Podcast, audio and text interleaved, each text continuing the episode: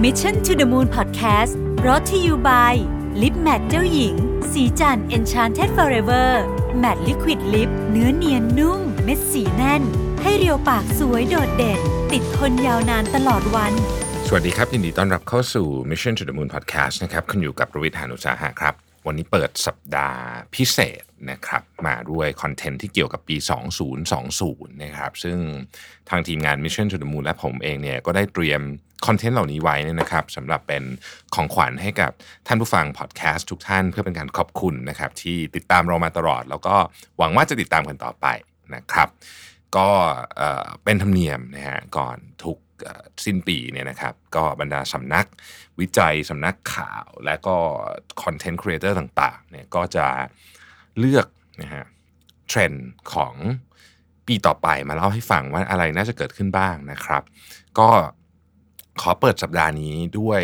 เรื่องของ global consumer trend ซึ่งน่าจะเป็นเรื่องที่เกี่ยวข้องกับทุกท่านนะครับ โดยเฉพาะท่านที่ทำธุรกิจนะฮะ ต้องเล่าอย่างนี้ก่อนว่าทั้งสัปดาห์นี้เนี่ยเราจะเตรียมคอนเทนต์ที่มาจากหลากหลายอินดัสทรีนะครับที่เกี่ยวข้องกับปี 2020 เนี่ยมาให้ฟังกันแบบจุใจเลยทีเดียวนะครับ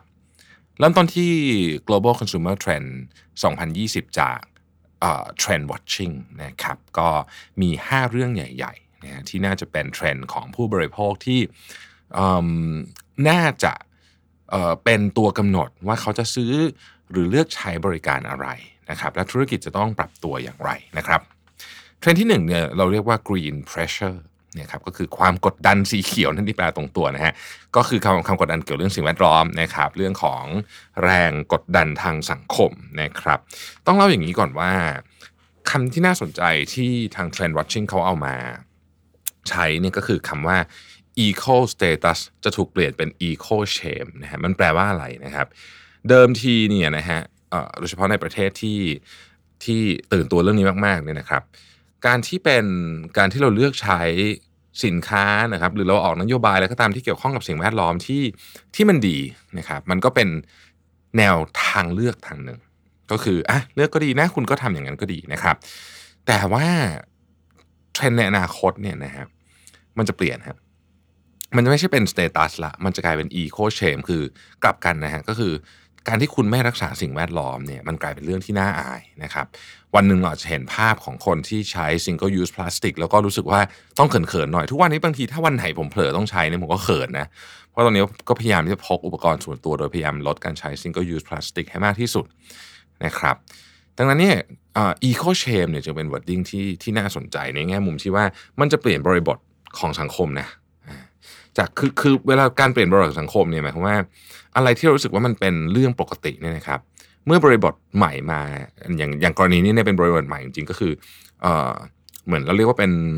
จะใช้คำว่าอะไรดีอะ new normal ก็ได้เนี่ยนะครับ มาปุ๊บเนี่ยมันมันเปลี่ยนอะคือมันเปลี่ยนวิธีคิดทั้งหมดเลยนะฮะทั้งหมดเลยแล้วก็มันจะเปลี่ยนภาพที่ถูกสะท้อนลงไปในกิจกรรมนั้นๆ อย่างที่ผมบอกนะฮะทุกวันนี้ก็จริง ๆ พยายามจริงๆที่จะไม่ลืม นะครับไม่ลืมไอ้พวกอุปกรณ์ที่เป็นของส่วนตัวเพื่อที่จะพยายามลดใช้ single use plastic อันนี้เป็นมุมมองเป็นมุมหนึ่งนะครับ ไม่ใช่เป็นเฉพาะตัวของปัจเจกเท่านั้นนะแต่มันจะเป็นทั้งในระดับบริษัทด้วยในระดับบริษัทในระดับองค์กรเนี่ยนะครับภาคเอกชนเนี่ยสมัยก่อนเนี่ยกิจกรรมที่เกี่ยวข้องกับเรื่องของสิ่งแวดล้อมเนี่ยมันจะไปอยู่แนว CSR อะไรเงี้ยนะปลูกป่าอะไรพวกเนี้ยนะฮะแต่ว่าอีกหน่อยเนี่ยกิจกรรมที่เกี่ยวข้องกับ กับสิ่งแวดล้อมเนี่ยมันจะไม่ได้ปลูกป่าละนะฮะคือมันจะกลายเป็นแกนหลักในการดำเนินธุรกิจ คือมันต้องคิดใหม่หมดเลยว่า เราจะสร้าง value chain ใหม่ยังไงให้ให้เราลดผลกระทบต่อสิ่งแวดล้อมให้ได้มากขึ้น ถ้าในระดับใหญ่ขึ้นไปก็คือภาครัฐนะครับ อันนี้ต้องคิดถึงเรื่องนโยบาย ว่าโอเค จะสนับสนุนอะไร สนับสนุนพลังงานทางเลือกไหม รถไฟฟ้าจะสนับสนุนไหมนะครับ แล้วสนับสนุนเนี่ยจะสนับสนุนแบบ เขาเรียกว่า positive reinforcement ก็คือให้มาตรการที่จูงใจนะครับ กับเรื่องของผสมภาษีอะไรพวกนั้น มันมี negative reinforcement ก็ได้นะครับ ก็คือลงโทษสำหรับคนที่ใช้ทรัพยากรได้อย่างไม่มีประสิทธิภาพ หรือใช้ใช้แล้วมันทำลายทรัพยากร ก็ต้องลงโทษ ลงโทษทั้งแง่ของภาษี หรือจะลงโทษไปในเลยเถิดไปถึงการลงโทษทางสังคมก็ยังทำได้นะครับ ดังนั้นเนี่ย ถ้าเกิดว่ามันเป็นอีโคเชมเมื่อไหร่เนี่ยนะฮะเขาก็คาดการณ์กันว่า การรักษาสิ่งแวดล้อมเนี่ยมันจะกลายเป็นแรงกดดันชนิดหนึ่ง ซึ่งอาจจะทำให้มันเร็วขึ้นนะครับผลของมันอาจจะเห็นเร็วขึ้นนะฮะอันที่สองคือแบรนด์อวตารนะครับแบรนด์อวตารเนี่ยเขาบอกว่า human brands take powerful new form เราเคยได้ยินมาตลอดนะว่าแบรนด์ก็เหมือนกับคนนะคนชอบคุยกับแบรนด์ที่เป็นคนด้วยกัน แต่ว่าเรานึกภาพไม่ออกคือตอนนี้จะกลายเป็นคนคนจริง ๆ นะครับอย่างเช่นล่าสุดเนี่ย Calvin Klein เองก็มีแคมเปญหนึ่งที่ทำกับกับ Bella Hadid แล้วก็จะมี virtual influencer นะครับซึ่งมันไม่ได้มีตัวตนอยู่จริง อยู่ในแคมเปญเดียวกับ Bella Hadid เลยนะครับหรือผู้ประกาศข่าวของสำนักข่าวซิงหัวนี้เป็นข่าวดังนะฮะก็ไม่มีตัวตนอยู่จริง อะไรพวกนี้เป็นต้นก็เราจะเริ่มเห็นของพวกนี้มากขึ้นนะครับเทรนนี้กำลังมาแรงมากเพราะว่าเราใช้เวลาอยู่ในออนไลน์เยอะนะครับแล้วก็ลูกค้าชอบตอบโต้กับบุคคลที่เป็นบุคคล เสมือนมากกว่าตอบโต้การแชทหรือใช้แชทบอทเดิมๆแล้วมันดูมันยังไม่มีความเป็นมนุษย์เท่ากับคนจริง ๆ แบบนี้นะครับความสัมพันธ์กับแบรนด์ลูกค้ากับแบรนด์อวตารพวกนี้มันจะลึกซึ้งมากยิ่งขึ้นนะครับ อาจจะกลายเป็นเพื่อนคู่คิดเป็นอะไรอย่างนี้ไปเลยนะครับ ถ้าใครเคยดูหนังเรื่องหนึ่งผมจำไม่ได้ว่าชื่อเรื่องเฮอหรือว่าที่แบบเป็นคุยกับ AI อะเราอาจจะเห็นอะไรที่แบบไม่ได้เล็กเอ็กซ์ตรีมขนาดนั้น แต่ว่าเขาจะกลายเป็นเพื่อนมากขึ้น Alexa อะไรพวกนี้นะครับ พวก voice assistant ทั้งหลายเนี่ยจะมีความเป็นบุคคลขึ้นมา แล้วก็ทำให้คนที่โต้ตอบด้วยเนี่ยอาจจะเริ่มมองภาพของของความเป็น AI เหล่านี้เปลี่ยนไปนะครับ SK2 ก็มีแบรนด์อวตารชื่อยูมินะฮะยูมินี่ก็มีบุคลิกภาพเป็นแบบญี่ปุ่นเลยอะนะฮะแล้วก็สามารถพูดคุยกับลูกค้าแต่ละคนด้วย conversation ที่แตกต่างกันออกไปได้นะครับเอ่อ metamorphic design คืออันที่3นะครับลูกค้าเนี่ยจะต้องการประสบการณ์และบริการที่ออกแบบเพื่อ เฉพาะบุคคลมากขึ้นนะครับ คือจะจะจะแบบ personalize แบบสุดๆเลยนะฮะทุกวันนี้เราเป็นเริ่มเป็นขั้นเริ่มต้นของ personalization แต่ในอนาคตเนี่ยจะแบบจะเยอะมากนะครับดังนั้นนี่ต้องบอกว่าการออกแบบพวกพวก personalized experience เนี่ยมันก็ต้องมาจากมาจากเทคโนโลยีด้วยส่วนหนึ่งนะครับ เทคโนโลยีตอนนี้มันเอื้อมากตั้งแต่ระบบการ จดจำใบหน้าหรือ facial recognition นะครับเซนเซอร์ต่างๆ smart device IoT หรือแม้แต่การตรวจ DNA นะครับพวกนี้เนี่ยจะทำให้องค์กรต่างๆ มีโอกาสที่จะเสนอ solution ที่มันเหมาะกับแต่ละคนแบบปัจเจกได้เลยนะครับพบว่าธุรกิจ 39%เนี่ยเริ่มให้บริการแบบเฉพาะบุคคลมากขึ้นนะครับ อันนี้มีผลสำรวจจาก Adobe กับ e-consultancy นะครับ เอ่อถ้าเป็นธุรกิจนะยกตัวอย่างนะครับมันมีเครื่องชื่อ Optune ของ Shiseido นะฮะอันนี้ก็จะผลิตสกินแคร์ให้คุณรายวันตามสภาพผิวของวันนั้นนะครับการพักผ่อนกิจกรรมที่คุณต้องทำหรือสภาพอากาศ โดยมันเชื่อมโยงกับ Div Smart Device ของคุณที่จับเวลานอนของคุณ ดูเวลาเดินของคุณนะครับดูสภาพอากาศที่คุณอยู่นะฮะดูกิจกรรมของคุณผ่านปฏิทิน เช่นวันนี้คุณจะไปปาร์ตี้หรือว่าวันนี้คุณจะต้องทำอะไร วันนี้คุณจะต้องไปตีกอล์ฟนะฮะคุณก็จะต้อง เจอแดดเยอะอ่า skincare วันนี้ก็จะเน้นเรื่องของการป้องกันแดด อะไรอย่างนี้เป็นต้นนะครับ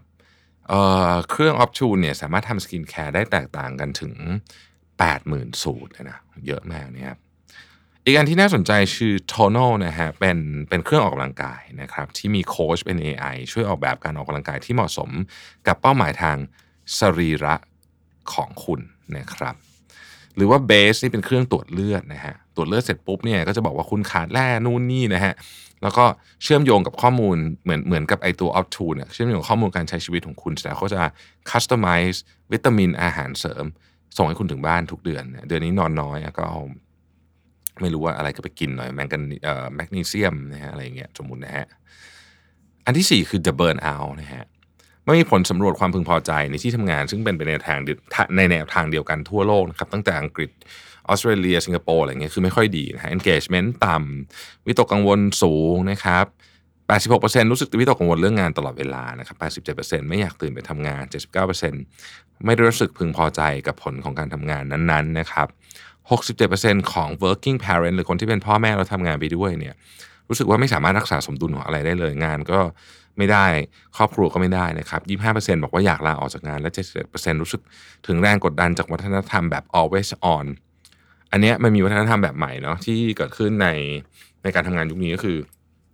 การโต้ตอบกันตลอด 24 ชั่วโมง 7 วันนะครับ ซึ่งมันก็ไม่ถึงขนาด 24 ชั่วโมง 7 วันหรอกแต่มันตลอดเวลาเยอะขึ้นกว่าสมัยก่อนเนี่ยคนก็รู้สึกว่าเออมันกดดันเกินไปนะครับ อะไรอย่างนี้เป็นต้นนะครับ ซึ่งตอนนี้มันถึงจุดที่มันกลายเป็นธุรกิจที่ใหญ่ละธุรกิจการ ลดอาการเบื่อหน่ายการทำงานว่างั้นเถอะนะครับ ก็จะเป็นโอกาสของแบรนด์ต่างๆ ที่จะเข้ามาช่วยแก้ปัญหานี้ให้กับผู้บริโภคนะฮะตัวอย่างเช่น Triva นะฮะเป็นบริการที่อังกฤษนะฮะน่าสนใจมากคือเขาจะเอาน้ำลายของคุณไปทดสอบนะฮะว่าที่คุณคิดว่าคุณเครียดระหว่างวันช่วงนู้นช่วงนี้เนี่ยเอามันมาเป็นวิทยาศาสตร์ให้ดูเลยว่าฮอร์โมนคอร์ติซอลมันหลั่งยังไงนะฮะคุณจะได้รู้ว่าจริงๆกิจกรรมประเภทนี้ แล้วมันมาเชื่อมโยงกับพฤติกรรมของคุณเนี่ยวันไหนที่คุณ ระดับระดับความเครียดสูงมากเนี่ยมันเกิดขึ้นจากอะไร เช่นคุณไป track ดูอ๋อวันนั้นนอนน้อย และกินอาหาร junk food เครียดกว่าวันอื่นอย่างเงี้ยคุณจะปรับเปลี่ยนพฤติกรรมอย่างมีวิทยาศาสตร์ ไม่ใช่คิดเอาเองนะครับหรืออย่าง Muse ที่ผมชอบมากนี่เพิ่งสั่งซื้อไปเครื่องหนึ่งนะฮะนี่ไม่ได้ตังค์แต่ชอบมากคือเครื่องช่วยนั่งสมาธิฮะแล้วมันจะบอกคุณว่าวันนี้คุณนั่งสมาธิได้ดีหรือไม่ดีกว่าเมื่อวานซึ่งคำว่าดีหรือไม่ดีกว่าก็คือคลื่นที่ออกมาจากสมองของคุณนั่นเอง ว่าคุณมีคลื่นที่อาจจะเรียกว่าเป็นอัลฟา เวฟเยอะกว่าหรืออะไรเงี้ยนะฮะกว่าเมื่อวานอย่างเงี้ยมันก็ทำให้คุณ track progress ได้นะครับหลายคนอาจจะบอกว่าจริงๆ จุดประสงค์ของการ meditation หรือการนั่งสมาธิ ไม่ใช่เรื่องความสงบนี่บอกใช่ถูกต้อง อันนั้นคือเรามองในเชิงแบบพุทธศาสนาอะไรเงี้ยนะครับ แต่ว่าจริงๆ แล้วเนี่ยใน basic เบื้องต้นเนี่ยถ้าพูดถึงวิทยาศาสตร์เนี่ยไอ้คลื่น alpha wave เนี่ยคือคลื่นที่ที่คนพูดถึงว่าเออเวลานั่งสมาธิเราคลื่นมันทำสมองคลื่นอันนี้มันช่วยมาพัฒนาเรายังไงนะครับ ซึ่งธุรกิจนี้เนี่ยมันจะผมว่ามันจะเป็นธุรกิจที่ใหญ่มากนะโดยส่วนตัวรู้สึกว่าธุรกิจนี้มันมันน่าสนใจตรงที่เราสามารถแก้ปัญหาในเชิงสุขภาพจิตบางอย่างนะครับ ผ่านเทคโนโลยีได้นะครับน่าจะเติบโตแบบก้าวกระโดดผมคิดว่าไอ้ hockey stick นี่มันยังยังไม่ถึงช่วงที่มันจะหักขึ้นเลยด้วยซ้ำนะครับ สุดท้ายคือ civil media นะฮะคือทุกวันนี้เราใช้โซเชียลมีเดียเยอะเนาะคนจำนวนมากเนี่ยรู้สึก รู้เริ่มรู้สึกได้ถึงมุมแย่ๆ ของการใช้โซเชียลมีเดียเยอะเกินไปนะครับ ตั้งแต่ความสัมพันธ์ในครอบครัวนะฮะเรื่องของการโดนโซเชียลบูล y ิ n งนะครับเนื้อหาไม่สร้างสรรค์ fake news หรือแม้แต่การเสพติดแล้วก็ตามบนโซเชียลมีเดียนะฮะดังนั้นเนี่ยเทรนด์ของ civil media คือว่าผู้ผู้บริโภคต้องการจะค้นหาความหมายของโซเชียลมีเดียและ online community ที่เหมาะสมกับตัวเองมากขึ้นนะฮะจะเริ่มเห็นชุมชนของคนที่ย่อยลงเล็กลงในโซเชียลมีเดียแล้วคนจะใช้เวลาในชุมชนนั้นๆมากขึ้น เช่น ชุมชนของนักอ่านแบบ วรรณกรรมชุมชนนักอ่าน how to อะไรคือมันจะเจาะลึกลงไปมากขึ้น แล้วคอนเทนต์มันจะลึกขึ้น ความสัมพันธ์ระหว่างคนในชุมชนจะแน่นแฟ้นขึ้นนะครับมีตัวอย่างหลายอันนะฮะผมยกมาให้สักสองสามอันแล้วกัน Quilt Quilt นี่เป็นแอปพลิเคชันของชุมชนที่เกี่ยวกับเอ่อ women professional คือคนผู้หญิงที่อยู่ในสายอาชีพการงาน คือทำงานแบบเป็น professional working นะครับ ไม่ว่าจะอยู่สายงานอะไรก็ตามเนี่ยเขาจะมีอีเวนต์ เป็นเป็นแอปที่เป็นตัวกลางระหว่างคนจัดอีเวนต์และคนไปอีเวนต์ซื้อบ่งซื้อบัตรนะครับแชทกันหลังจากหลังจากจบงานมีรีวิวงานต่างๆ เพื่อให้เป็น empowerment ให้กับผู้หญิงที่ออกไปทำงานนะครับหรือว่าแต่ night feed night feed เป็นเป็นชุมชนของคุณแม่ที่ต้องอยู่ให้นมลูกตอนดึก คุณแม่ลูกอ่อนที่ต้องให้นมลูก ซึ่งเวลานั้นทุกคนหลับหมดแล้วนะฮะคนที่เข้าใจกันมากที่สุดคือ แม่ที่กำลังให้นมลูกอยู่เหมือนกันนะครับเขาก็จะพูดคุยกันให้กำลังใจกันแลกเปลี่ยนความรู้เรื่องของอาหาร เรื่องของนมวิธีการล้างขวดปั๊มนมที่ปั๊มนมยี่ห้ออะไรดีนะครับนู่นนี่อะไรสารพัดไปจนถึงหนังส่งหนังสืออะไรพวกนี้เขาเป็น community ที่ฟังดูแล้ว niche มาก แต่มันมี value มากเนาะ สำหรับคนที่กำลังแบบอยู่ในสถานการณ์ที่แบบต้องลูกร้องทุกสามชั่วโมงแล้วใครที่เป็นเคยเคยเป็นคุณแม่ลูกอ่อนคงจะเข้าใจสภาพนี้ดีว่ามันโหดมาก ลูกร้องทุกสามชั่วโมงนะครับ ตื่นมาให้นมอะไรเงี้ยก็ช่วยเป็นกำลังใจให้ผ่านช่วงนี้ไปได้ด้วยกันในแล้วในขณะเดียวกันก็ก็เป็น community ประเภทหนึ่งด้วยซึ่งเมื่อหมด session ของการให้นมไปแล้วเขาก็อยากจะยังติดต่อกันต่อก็ได้นะครับ เราจะเริ่มเห็นคนตามหาความหมายเหล่านี้บนโซเชียลมีเดียมากขึ้น แล้วก็จะมีความนิชขึ้นไปอีกในปี 2020 นะครับ ก็ผมหวังว่าข้อมูลเหล่านี้เนี่ยจะช่วยให้ท่านคิดไอเดียใหม่ ๆ แล้วก็สามารถที่จะต่อสู้กับโลกของธุรกิจที่น่าจะเข้มข้นมากในปี 2020 ได้นะครับ สิ่งที่สำคัญที่สุด ผมว่าใน 2020 นะฮะคือการเปิดใจที่จะเรียนรู้เรื่องใหม่ ๆ ทุกวันเพราะของที่เรากำลังจะเจอเนี่ยอาจจะเป็นครั้งแรกในชีวิตที่เราจะเจอก็ได้นะครับ แต่เราก็ต้องทำความเข้าใจมันให้ได้ เพื่อที่เราจะอยู่รอดและพัฒนาต่อไป ในอนาคตได้ ขอบคุณที่ติดตาม Mission to the Moon นะครับ สวัสดีครับ Mission to the Moon Podcast Presented by Lip Matte เจ้าหญิง สีจัน Enchanted Forever Matte Liquid Lip